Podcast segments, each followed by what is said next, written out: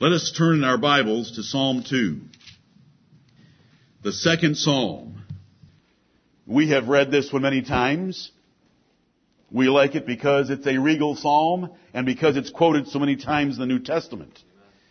I want all of our young people to be well established in it, and I want you to know that the prophecy about Jesus Christ was dated and timed long ago, that he would sit on the throne of God and upon the holy hill of Zion after his resurrection. Let's all rise and read in unison the second psalm. Together. Why do the heathen rage and the people imagine a vain thing? The kings of the earth set themselves, and the rulers take counsel together against the Lord and against his anointed, saying, Let us break their bands asunder and cast away their cords from us. He that sitteth in the heavens shall laugh. The Lord shall have them in derision. Then shall he speak unto them in his wrath and vex them in his sore displeasure. Yet have I set my king upon my holy hill of Zion. I will declare the decree. The Lord hath said unto me, Thou art my son, this day have I begotten thee. Ask of me, and I shall give thee the heathen for thine inheritance, and the uttermost parts of the earth for thy possession. Thou shalt break them with a rod of iron. Thou shalt dash them in pieces like a potter's vessel. Be wise now, therefore, O ye kings. Be instructed, ye judges of the earth. Serve the Lord with fear, and rejoice with trembling. Kiss the Son, lest he be angry, and ye perish from the way, when his wrath is kindled but a little. Blessed are all they that put their trust in him. Amen and amen. You may be seated. The first two verses of this psalm are quoted in Acts chapter four at a prayer meeting of the apostles and the early believers, because the Jewish leadership was persecuting them and had commanded them not to preach in the name of Jesus Christ. And there they were trying to get rid of the bands and cords of the gospel and the claims of God against them. And you know, we have it again today. We live in a time where even Christians are casting away his bands and their cord and God's cords away from them, because they don't want any restraint in how they're going to worship God. Right. They have a form of godliness, but they deny the power or the authority of it, according to Second Timothy chapter three. So we see the first two or three verses quoted in Acts four, and know that under inspiration, those early believers understood Psalm two to have already been fulfilled. And what does it tell us about the God that we worship when he sees men rebelling against him? He that sitteth in the heavens shall laugh. Now, that may not be popular in many circles, but I hope it's popular here. Amen. I hope we love to worship a God that when little men think that they're going to raise their fists against the high King of heaven, he laughs at them and has them in derision. They are nothing but a joke to him. And then he speaks. And he speaks in his wrath and sore displeasure. He says, In spite of your efforts, yet have I set my king upon my holy hill of Zion. Amen. David is here. Yes. David has been here for two thousand years.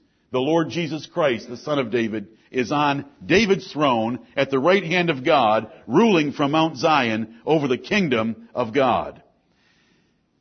It says in verse seven, I will declare the decree. The Lord, Jehovah God, hath said unto me, this is the Lord Jesus Christ speaking in prophecy, Thou art my son, this day have I begotten thee. At a superficial reading of that verse, you would think that this is describing the virgin birth of Jesus Christ.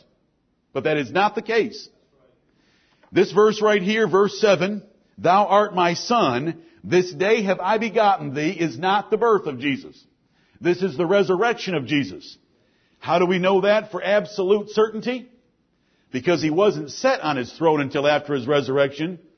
And because this verse is quoted in Acts chapter thirteen in the middle of an argument by the Apostle Paul where he was proving the resurrection of Jesus Christ. That is how we interpret the Bible. We put on the spectacles of the New Testament, and that's how we read the Old. There is no doubt about this passage. There isn't one shadow of a doubt. This was not at his birth, but at his resurrection from the dead. And that is why he is called the first begotten of the dead. Amen.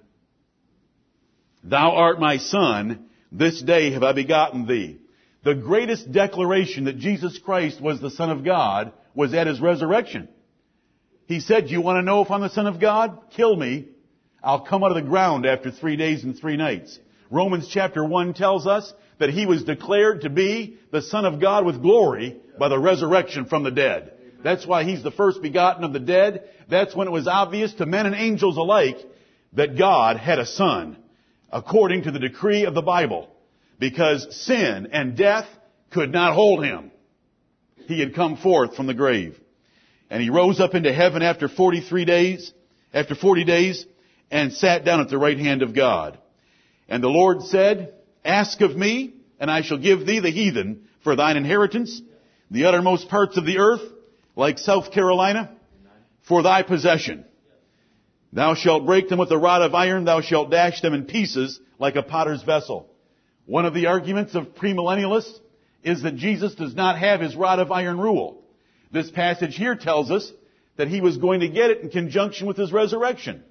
Revelation chapter two tells us, in verses twenty-six and twenty-seven, when Jesus was addressing the churches, he said, I will give you a place to sit with me in my throne, and you can have reign and rule over the nations as I have received of my Father and am set down with him in his throne.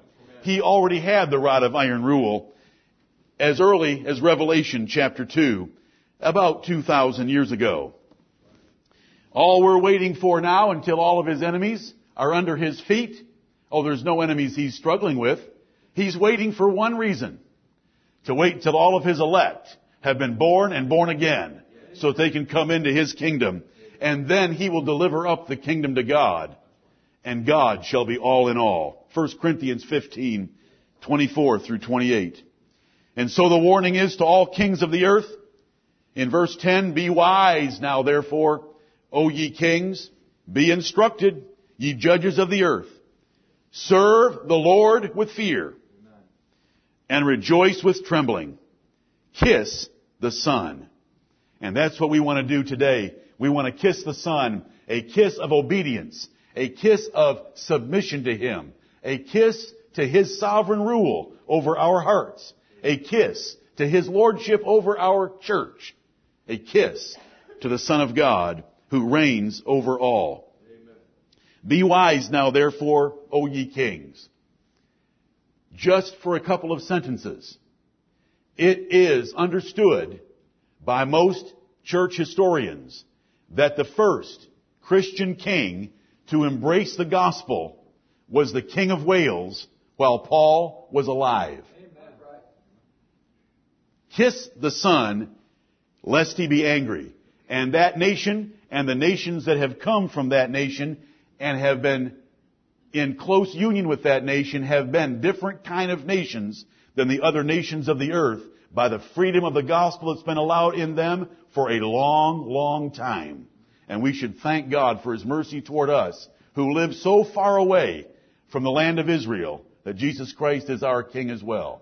Let's make sure we kiss him this morning with all of our hearts, our passion, all of our minds, our understanding, all of our lives, and sacrifice all that we have for him.